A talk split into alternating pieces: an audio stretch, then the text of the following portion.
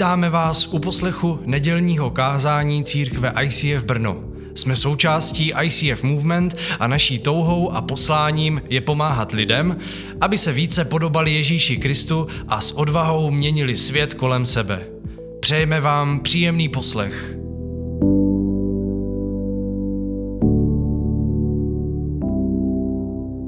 Tak, takže teď pokračujeme pokračujeme v tématu, které jsme začali minulý týden. Mluvíme o andělech a démonech. Díváme se na to, jak, co o tom říká Bible.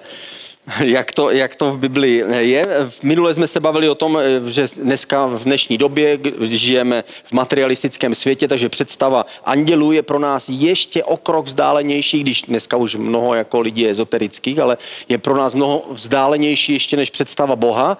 Častokrát si představujeme anděla jako spíš tu sošku andílka prostě u babičky někde, někde eh, na stole a je to něco prostě pro nás legračního a směšného si to představit. Ale musíme si být jistí, že stejně jako existuje Bůh, kterého nevidíme, tak existují jeho služebníci, kteří provádí jeho vůli. Nedělá všechno jenom sám Bůh, ale provádí svou vůli přes své služebníky a jeho služebníci jsou neviditelní našim očím, protože Bible říká, že jsou duchové. Stejně jako Bůh je duch a my, protože jsme v těle, jsme uzavření ve fyzickém těle a díváme se fyzickýma očima, tak vidíme fyzické věci, Naším vnitřním zrakem vnímáme duchovní věci, když chválíme Boha, tak cítíme, jako kdybychom tady nebyli sami, ale to vnímáme pouze duchovně, ale fyzicky ho nevidíme. A stejně tak anděle jsou duchovní bytosti, které nevidíme svýma očima. Židům, první kapitola, 14. verš říká, andělé jsou ovšem pouzí služebníci ve srovnání s Bohem.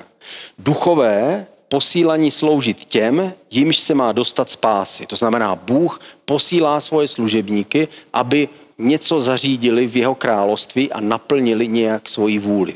A ty, my ty služebníky nevidíme. Bible říká, že někdy na sebe berou lidskou podobu, ale většinou je nevidíme, protože jsou duchové, kteří jsou nám neviditelní. Já na začátek si půjčím jednu moudrou knihu Bible Guide 2, kde jsou různé fakta. Kdybyste chtěli, tak je tam všechno doložené veršem a to nebudu číst, ale můžete si to tam eh, dostudovat, kdybyste chtěli podrobně. A tady je o andělech v kapitole Andělé a ďábel. Když Bůh stvořil nebe, tak stvořil také nebeské bytosti, které tam žijí. A to jsou andělé. Nemají fyzická těla jako člověk, ale mohou se v nich na zemi objevit. Mají své nebeské obilí, ale mohou jíst také naši fyzickou stravu. Jsou různé druhy duchovních bytostí a tyto bytosti mají svá jména, své vlastní jazyky, různé podoby a různá poslání.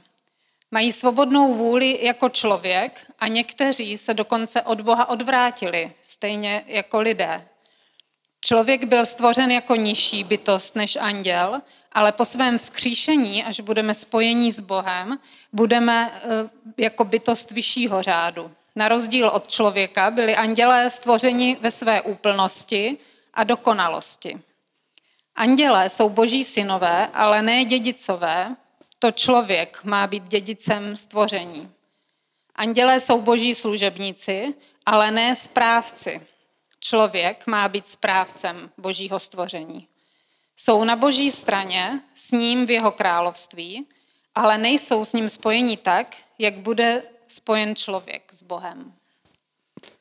My, eh, anděle, jak, jsem, jak jsme četli, tak anděle mají svoje jazyky, že v první korinským, kde je kapitola o lásce, se píše, že i kdybych mluvil všemi lidskými nebo andělskými jazyky, to znamená, anděle mluví různými jazyky, mají dokonce svoje jména. My máme v Bibli pouze dva anděle, kteří mají svoje jméno, nebo jejich jména my známe, aspoň ti, ty pozitivní anděle. Jeden z nich je anděl Gabriel, Anděl Gabriel se objevuje asi 500 let před naším letopočtem v příběhu, v příběhu Daniela, když Daniel se modlí a postí, za, aby pochopil zjevení, kterému zjevil Bůh, tak se mu ukazuje anděl, který řekne, já jsem Gabriel a byl jsem poslaný od Boha v ten den, kdy se začal zmodlit, abych ti přinesl zprávu od, od něj a jsem tady, abych ti přeložil to, co Bůh ti řekl.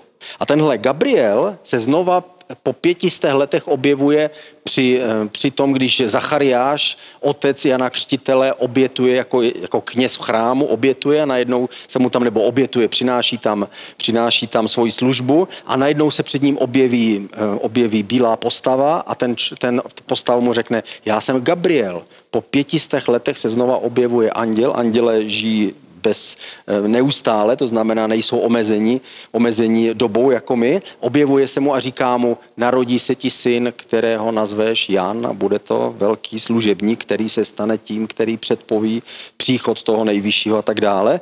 A potom se ten stejný Gabriel objevuje o pár měsíců později Marii, když Marie otěhotní, tak se objevuje zase znova anděl Gabriel. A tenhle Gabriel, když se zjevil před pětisty lety před naším letopočtem, 500 let před naším letopočtem přibližně, se zjevil tomu Danielovi, tak mu řekl, pomáhal mi jiný anděl. A ten anděl se jmenuje Michael, to je druhý anděl, kterého máme nazva, pojmenovaného v Bibli, nebo který má jméno v Bibli. Gabriel je anděl, který přichá, přináší poselství od Boha, ale Michael je anděl, který má za úkol bojovat. Tenhle Michael se, se zjevil kdysi dávno, před, před asi 1500 let před naším letopočtem, v době, kdy zemřel, zemřel Mojžíš, tak je napsáno, že právě Michael byl u toho pohřbu Mojžíšova a došlo tam k nějakému duchovnímu boji, kdy bojoval o jeho tělo, protože víme, že Mojžíš byl ten, který byl pohřbený bez toho, abychom znali jeho místo, kde je pohřbený. Takže nevíme, jestli byl skutečně pohřbený na zemi nebo přenesený do nebe, aby znova se zjevil a, a tak dále. To, to všechno jsou věci, kterým nerozumíme. Nicméně Michael, je napsáno, že Michael měl spor s ďáblem Mo, Možíšovo tělo, pak se znova zjevuje 500 let před naším letopočtem, kdy pomáhá Gabrielovi a pak o Michailovi znova čteme v knize Zjevení, to nevíme přesně, kdy se stane, ale Michael tam strhává ďábla z nebe, předtím, než se, než se ďábel vtělí do toho antikrista, než vlastně než dochází k té poslední fázi toho, toho soudu nad zemí, tak tam vidíme znova bojovat Michaela, takže Michael je zase anděl, který má úkol bojovat. Takže víme, že andělé jsou boží poslové, které nám Bůh posílá, aby nám pomáhali. Tak jako satanovi plány uskutečňují jeho zlí duchové, tak boží plány uskutečňují andělé. Můžeme číst taky o tom, že andělé se radují, když někdo z lidí uvěří a, a dá se na, na tu boží cestu. V Lukáši 15.10 čteme, říkám vám, že právě tak, jak je, je radost před božími anděli nad jedním hříšníkem, který činí pokání. A čteme taky o tom, že andělé odnáší věřící, kteří zemřou. Možná si pamatujete ten příběh o boháči o Lazarovi a o boháči, který nebyl věřící. Tam čteme v Lukáši 16, 22. Jednoho dne ten žebrák zemřel a andělé ho odnesli do Abrahamova náručí. Zemřel i onen boháč a byl pohřben. Takže eh, toho, toho Lazara eh, se nedotkla smrt, protože byl přenesen do nebe anděli. Víme, že jsou to nadpřirozené bytosti a protože, proto taky můžou dělat nadpřirozené věci. Můžou třeba osvobodit eh, někoho z vězení, jako osvobodili apoštoli, když byli uvězněni a vyvedl je anděl z vězení. Skutky 5.19. Hospodinův anděl ale v noci otevřel dveře vězení a vyvedl je ven. Taky uh, anděl vedl apoštola Filipa, aby se setkal s královským úředníkem z Etiopie a ten tam potom přinesl evangelium. Skutky 8.26. Hospodinův anděl promluvil k Filipovi, vstaň a vydej se na jich k pouštní cestě z Jeruzaléma dolů do Gazy. Anděl připravil prvního pohana na přijetí evangelia. To byl římský důstojník Cornelius z města Cezarea, kde sídlil římský místodržící a pozval k sobě Petra. Skutky 10, 30 až 31. Cornelius odpověděl, před třemi dny, přesně touto dobou, o třetí odpoledne, jsem se doma modlil.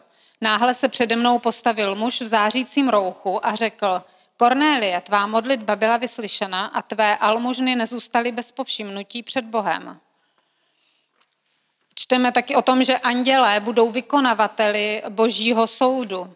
My to někdy vidíme jako tak romanticky, že rádi čteme o andělech nějaký knihy a představujeme si to. A je to hezký určitě si to eh, jakoby tak představovat, ale zároveň, když člověk čte ty verše, tak na něho přijde taková boží bázeň, aby jsme ten život teda žili dobře a došli do toho konce, tak jak to Bůh naplánoval.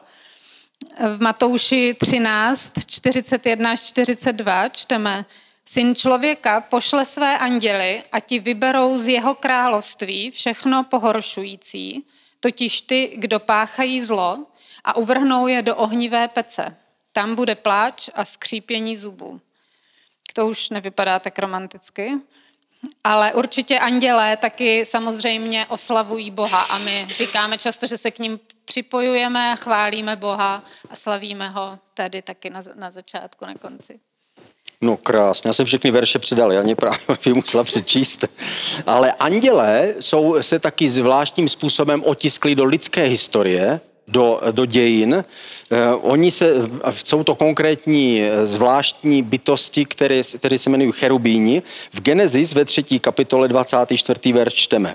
Je to poté, co Adam s Evou zřeší, kdy se rozhodnou neposlechnout Boha, jejich vztah s Bohem je přetržen a oni se odvrací na stranu neposlušnosti. Tady je napsáno, vyhostil člověka Bůh na východní, a na východní straně zahrady Eden, to je to místo, kde oni, kde oni žili, umístil cheruby s míhajícím se plameným mečem, aby střežili cestu ke stromu života.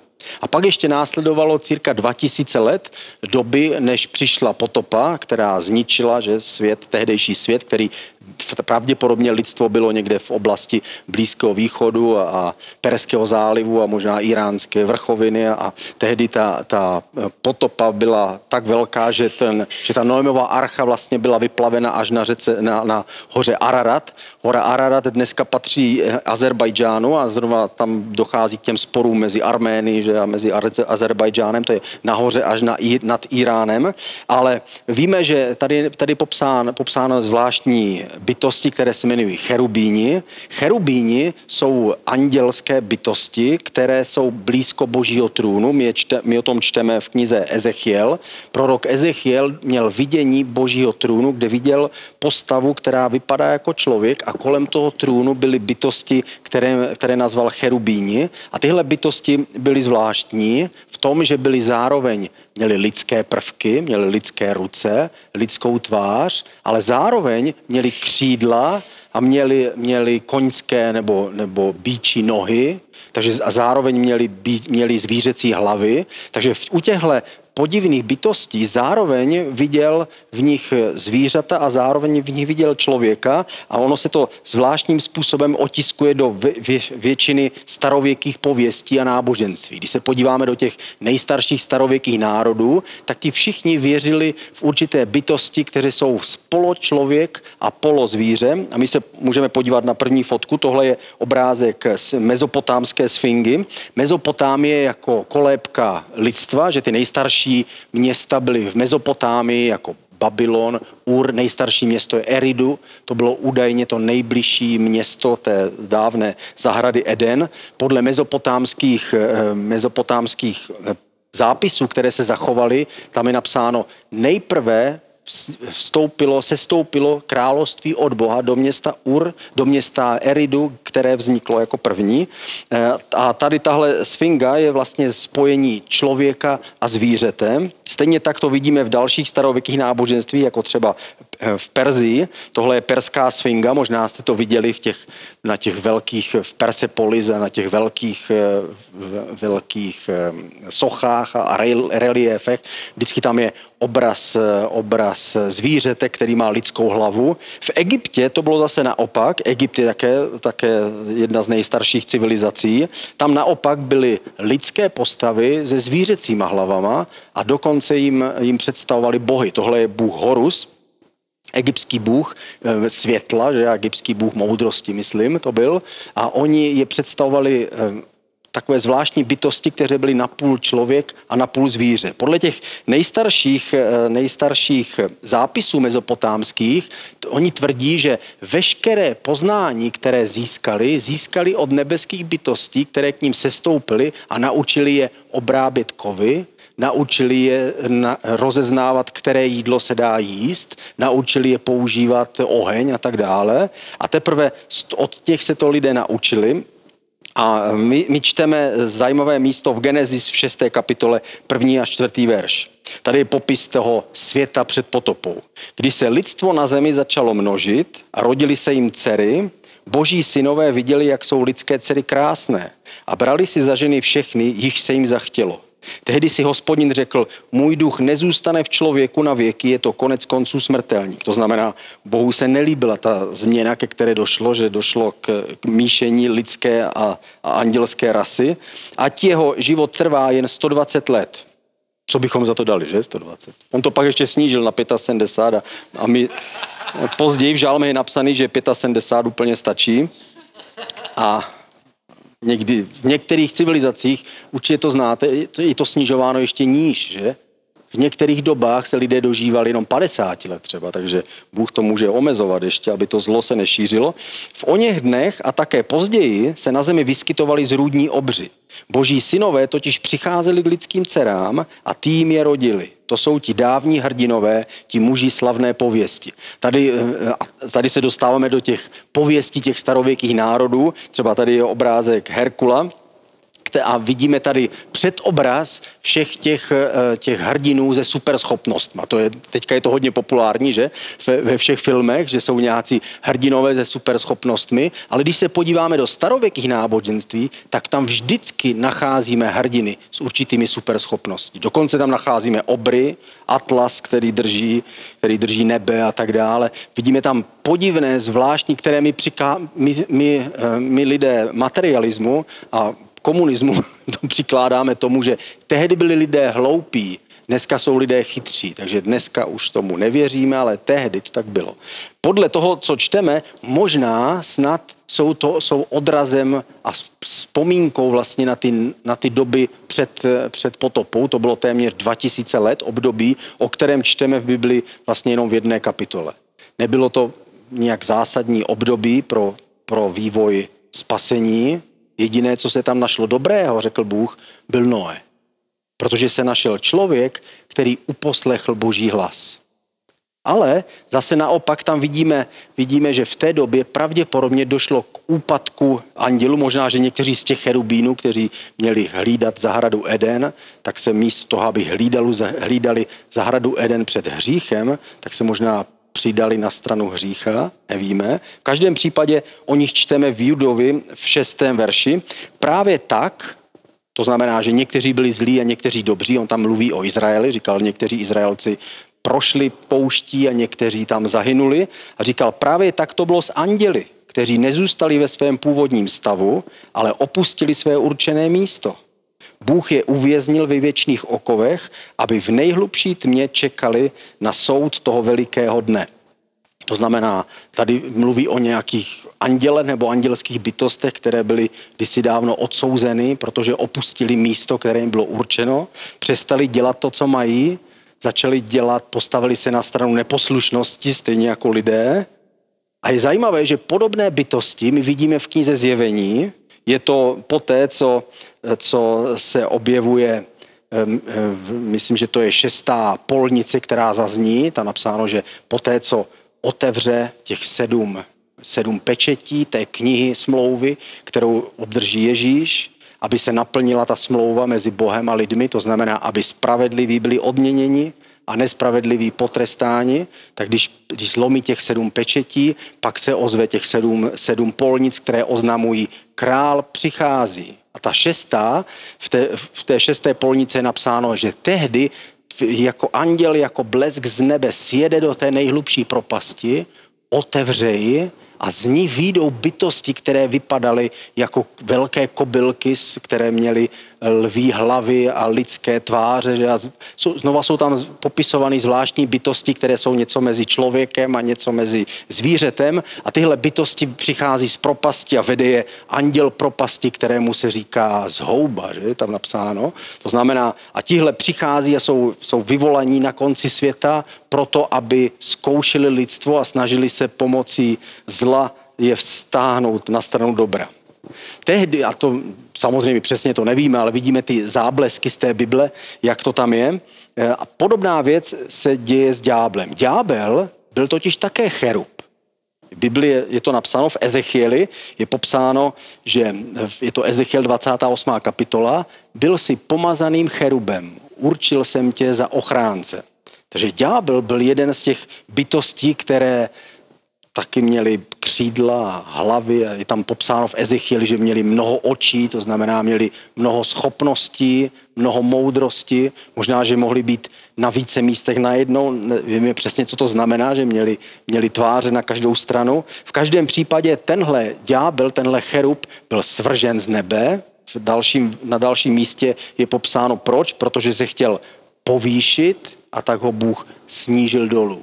Byl si na boží svaté hoře, kde se procházel. Byl si dokonalý na všech svých cestách ode dne svého stvoření, než si byl shledán, shledán zlým.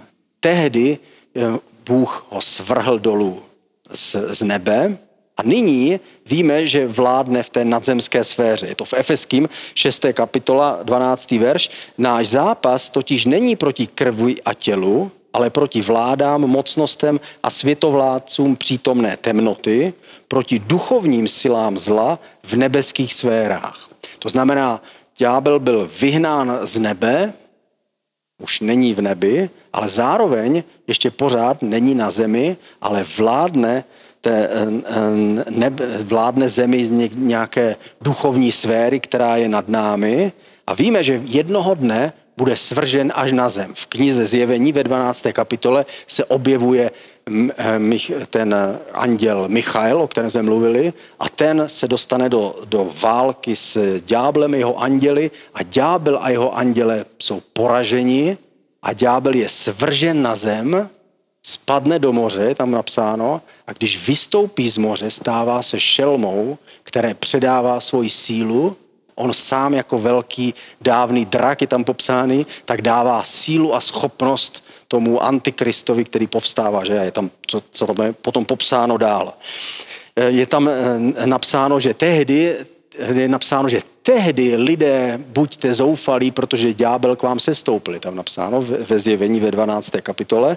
Ale pak to končí tím, že bude nakonec spoután, že jeden anděl ho spoutá, je napsáno, že se stoupil jeden anděl, který silný od Boha a ten spoutal ďábla na tisíc let.